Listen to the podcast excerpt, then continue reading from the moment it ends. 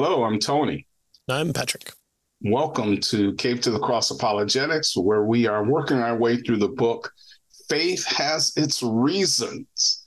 And we have, yeah, worked our way through to uh, chapter four. So the first three chapters are really a really good introduction into uh, these four basic apologetic approaches that our authors, uh, Ken Boa and Robert Bowman, want us to be aware of. And so they do a really good job of giving some history and background and that sort of thing.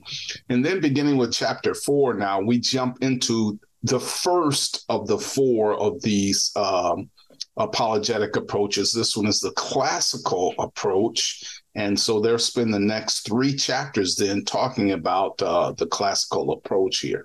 And so let's kind of jump into this and and uh, see what they have to say. They they begin this chapter by saying that, uh, and they call it apologists who emphasize reason right? So this is uh, so you know I, am not sure if that's derogatory, meaning no nobody else does, right? They, they emphasize but, it. They, right. It's not the only ones that okay. use it. Yeah. Good, good. so they say that the classical apologetic tradition has the um, term classical suggest is the dominant approach to apologetics in church history, especially uh, prior to the modern period. It emphasizes the presentation of Christianity as rational that is as logically coherent and supported by sound arguments. And they tell us that it offers what its advocates consider proofs of various types, though especially philosophical proofs uh, for the existence of God as a first step in defending the truth claims of the uh, Christian faith. And so, what we'll see here is this is what we have called a, a two step approach, right? Is, is where they're headed with this one. Right. and so uh, our authors uh, uh, do always a good job of kind of uh, laying down some good um, definitions, which is always appreciated on this show. And so uh, they say that uh, as they're using the terms in this book, classical apologetics also refers to an idealized type that is more or less fully exemplified in, apolog- um, in apologist in that tradition. Of necessity, then they'll be using offering generalizations, that is, what we say about apologetics of the idealized type of or approach is generally applicable to apologetics uh, to apologists in the classical tradition, but one must allow for considerable variations and exceptions. So essentially, here's kind of the general overview of what most classical apologists believe. Some might emphasize one point over the other point, but they would still hold in the same category of, of uh, traditionalism of, of classical apologetics. And so, you know, you kind of do this with history uh, because you can't say usually something starts at point A and you know th- that's that's the start of the war or that's the start of this age. And so you ha- kind of have to allow for variations uh, of of ideas and people. Um, is the same thing when you're talking about you know uh, uh Reformed tradition and Calvin Calvinism. Uh, yeah, the know, 95 okay. theses, for instance, right. that that was you know posted on the on the door there. That's that was the, the beginning. Yeah. That's right. Yeah. yeah. on, on, on Halloween of that fateful day, while they were trick or treating. Yes. so right. so that's that's what they're saying here is is uh, you know and and I think we started out the book by saying there are some people who lay in a camp that we might say well they seem to be more evidentialist than they are classical uh, or maybe they've even uh, termed themselves as uh, classical but uh, they're put into the evidential. So um, our authors are, are at least um, acknowledging the, the fact that uh, they're trying to kind of codify uh, people for the sake of simplicity here. So on other qualification needs to be made is a distinct approach, an explicit methodological stance. Uh, classical apologetics, like the other three basic approaches discussed in the book, is actually a modern development. So, uh, you know, we, we can't reach back in time and say uh, Jesus termed the the uh, the term uh, classical apologetics to mean this, and so uh, we're coming at it from kind of what we mean in today's language, and so we're looking back and and applying it to these people in history and saying, uh, while there is variation, they probably fit within this camp the most. Right. Good, yeah. And so what they tell us then is in this chapter that they're going to examine the roots of classical apologetics, right? Kind of some historical uh, issues there. And then they'll consider briefly the thought of five modern classical apologists. And uh, they consider Norman Geisler uh, as the representative of perhaps the purest form of this approach to apologetics. And so they'll spend some time in in two of Geisler's 60 some odd books that he's written. That's right. That's right. Well, okay, so uh, they launch into the historical roots of the classical apologetic approach, and they say classical apologetics, more than the other three systems discussed in this book, draws on the apologetic thought of Christian theologians and philosophers throughout church history. Okay, maybe. Uh, uh, they're going to make their case for this. Uh, we we might not always agree with them, but uh, we're presenting the evidence that they're presenting here. Um, indeed, most advocates of the classical approach count it an important point in their favor that their approach is in line with major apologists from the early and medieval church. Right. And so the classical apologists lay great emphasis on the examples of uh, apologetic arguments found, for instance, in the New Testament, especially Paul's apologetic speech in uh, uh, Athens in Acts chapter 17. You'll recall that there are really two uh, places in the book of Acts where Paul preaches, we have a little bit of Paul's preaching to Gentiles. Usually he goes into the church and we have these various, you know, uh, uh, sections in scripture where he's talking to, to Jews in the church or maybe a mixture of, you know, God lovers and Jews and that sort of thing. But in Acts chapter 14, there's a just a real brief snippet of some of the things that he says to uh, uh, Gentiles. And then Acts 17, obviously, is that large right. portion where he deals with, you know, Greek philosophy and Right. and uh, you know, in the uh, Mars Hills, the Areopagus, and, and that sort of thing. And so, classical apologists lay great emphasis on that as an example uh, to, on, in terms of how to do apologetics. Uh, the elements of the classical method then were really developed by um, apologists of the second century, most notably Justin Martyr. And certain aspects of the apologetic thought of even Augustine continued this classical tradition. Uh, he made use of philosophical proofs for God's existence, especially, but not exclusively, uh, in his earlier writings, that is, uh, Augustine. And so, to prove that this God had revealed himself in, in Christ, for instance, Augustine uh, cited miracles and fulfilled biblical prophecy and emphasized the dramatic growth and triumph of the church through centuries of persecution and suppression right? And we'll talk a little bit more about that as right. we go. But that's that was kind of Augustine's approach here. Right. So uh, again, think back to the classical argument: is that kind of two-step approach is uh, kind of proving a general uh, a deistic uh, or a, a, theistic God, uh, and then um, moving uh, to step two for a, a, a focus on Jesus being the exemplification of who that God is, and so uh, we'll we'll kind of see that uh, come up here uh, again uh, throughout uh, church history in, in this method. What is in the medieval period, though, that the classical approach began to receive systematic formulation. Anselm offered his ontological argument for the existence of God both to edify believers and to challenge and persuade unbelievers. So he brought in both camps here. Anselm was careful to add that in the end, faith was to be placed in God and in his revelation scripture, not in the argument, not in his argument. Still, his approach was quite rationally oriented. So he he uh, formulated rationalistically, but his emphasis was, but we definitely need to turn to Scripture, to God, and and place our, our faith in that as as far as what true justified belief uh, would look like. Right, right. And also during this period, um, uh, Thomas Aquinas developed a number of philosophical arguments for the existence of God and expounded Christian teaching on the nature of God in uh, Aristotelian philosophical categories. You recall that Aristotle and many of the Greek philosophers and their writings were rediscovered uh, uh, just briefly before this period. And so uh, Aquinas jumps into Greek philosophy rather heavily and he uses that as uh, to help him help him with his uh, apologetic method. And so uh, we can say that really, and our book our book we'll see later on. Um, Geisler, who is their ideal classical apologist, uh, relies heavily on a Thomistic uh, approach. So Thomas rejected Anselm's uh, ontological argument. He preferred various forms of the cosmological argument.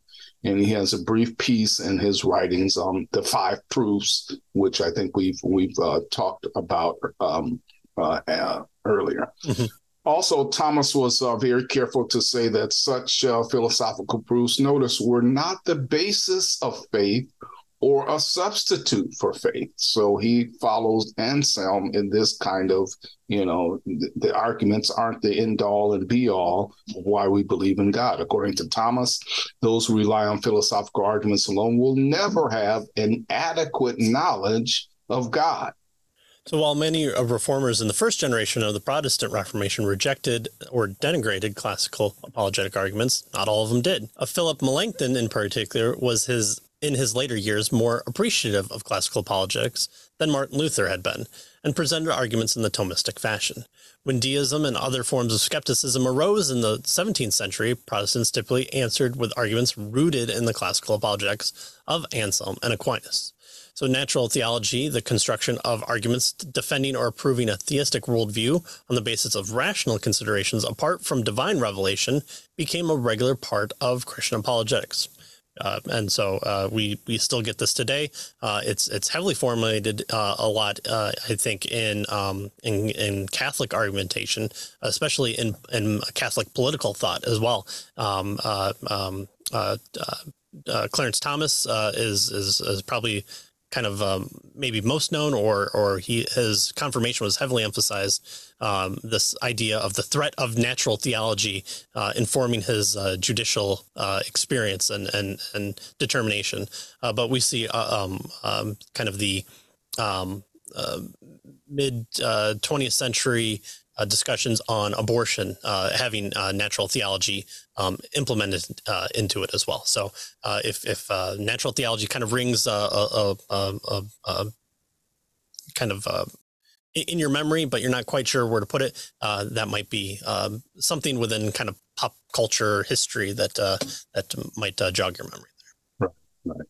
So it's basically the approach where you look at nature and use nature and reason to try to get your get uh, you know, get yourself to the existence of God kind right. of thing. And, and and that's trying to create that that platform where you and the unbeliever can stand on by saying, you know, we're both a part of nature. We both can experience nature. We both see nature. Uh, we we smell nature. All all of our senses uh, are natural. And so, what what can we devise together where we can convince each other on this platform uh, where where we're looking out or, or uh, r- rather than inward or upward? Yeah, yeah. Uh, and then in the 19th century, the classical theistic proofs were endorsed and utilized by a wide variety of Christian theologians and apologists, including uh, Charles Hodge, whose uh, three volume systematic theology was probably the most influential work of its kind published in the 19th century, right? He was a Princeton theologian. And uh, we'll see later that B.B. Warfield followed Hodge uh, in in this uh, in this approach. Okay, so now the rest of the chapter, uh, our authors want to examine in some detail the apologetic contributions of four modern apologists uh, in this particular classical tradition. Right.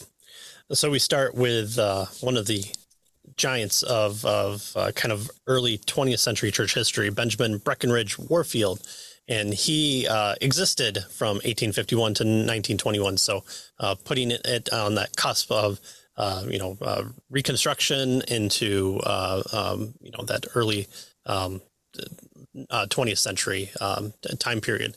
a lot of change, especially in the American church, the inclusion of neo orthodoxy. kind of taking a forefront, and then the response to that, Warfield being being part of the the, the Princeton boys that, uh, that came and, and wrote uh, uh, the the um, ideas of kind of what what are the what are the fundamentals to believe on uh, to to to be can, considered a Christian, and that's where we get the, the idea of uh, fundamentalism, and then later it became the pejorative for it. But he was a professor of theology at Princeton Theological Seminary from 1871 until the end of his life. And he was the last and arguably most brilliant representative of so called Princeton School of Theology and Apologetics. And again, uh, you know, pick up a, a little book uh, of, of his and read it, and you'll see the footnotes. And if it's scholarly work, there's a lot of scripture references. And if it's a, a scripture uh, book, you're going to find a lot of scholarly references.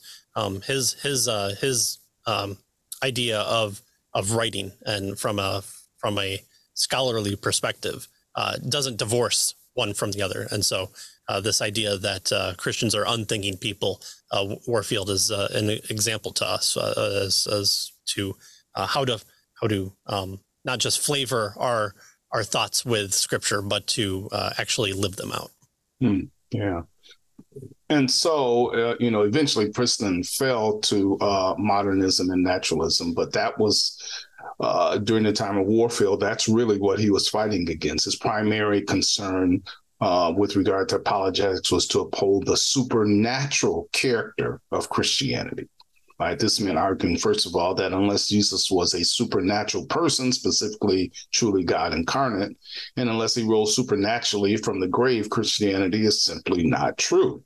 And thus, for Warfield, a great deal of apologetics was simply explaining why Christianity could not be affirmed or accepted without the supernatural. So he was, you know, he was fighting against this uh, uh, encroaching naturalism that eventually um, uh, took over Princeton Theological Seminary and school. Yeah, yeah, and th- that argumentation kind kind of is picked up. Uh, uh, I don't know if uh, directly uh, by C.S. Lewis with his li- lunatic liar or Lord um, ideas as well. So we'll we'll see that here later a little bit soon. Well, part of Warfield's agenda for reclaiming supernatural Christianity as the only true Christian religion was to show that it is what the Christian church had always believed and its best theologians had always taught right? It's it's not uh, just uh, suddenly popped up and we can shirk everything and say, well, you know, it, it's it's a way to socially influence and guide the the culture that you're in.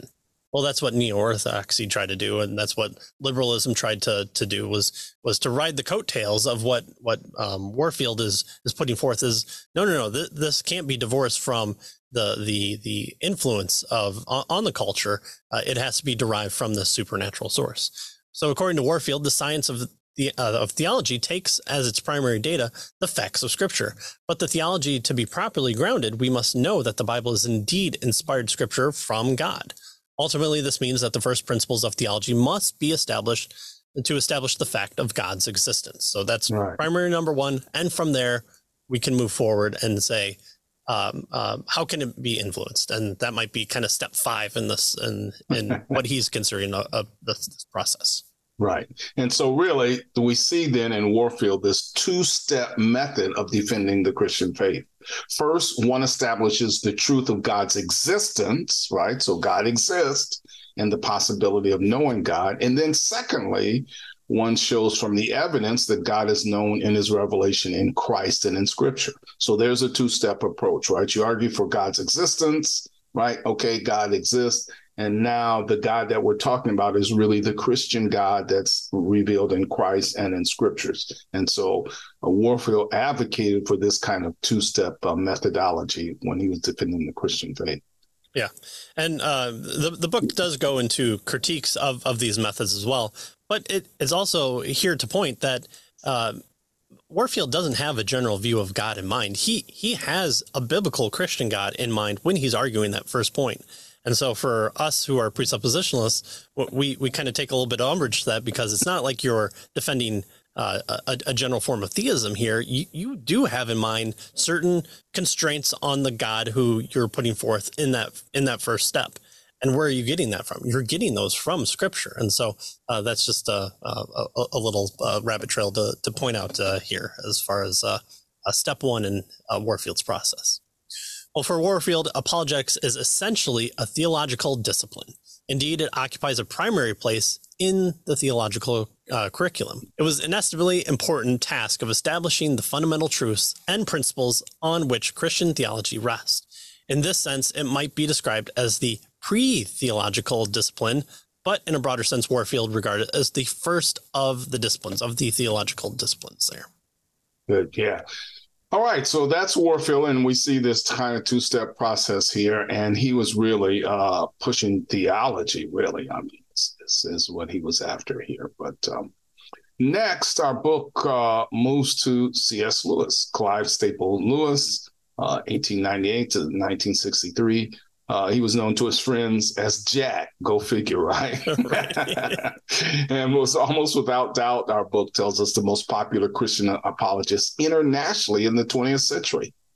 He was a British scholar of medieval literature who converted to Christianity in midlife, and Lewis did not develop a specific apologetic system, but approached the claims of Christianity actually from several uh, directions, as we'll see here. Right.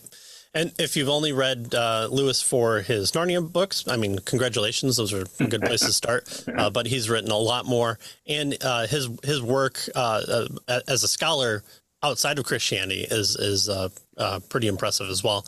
Uh, if you uh, uh, are looking kind of for more, I did a book review on the subject of the Inklings, which was a group that him and like Tolkien were a part of.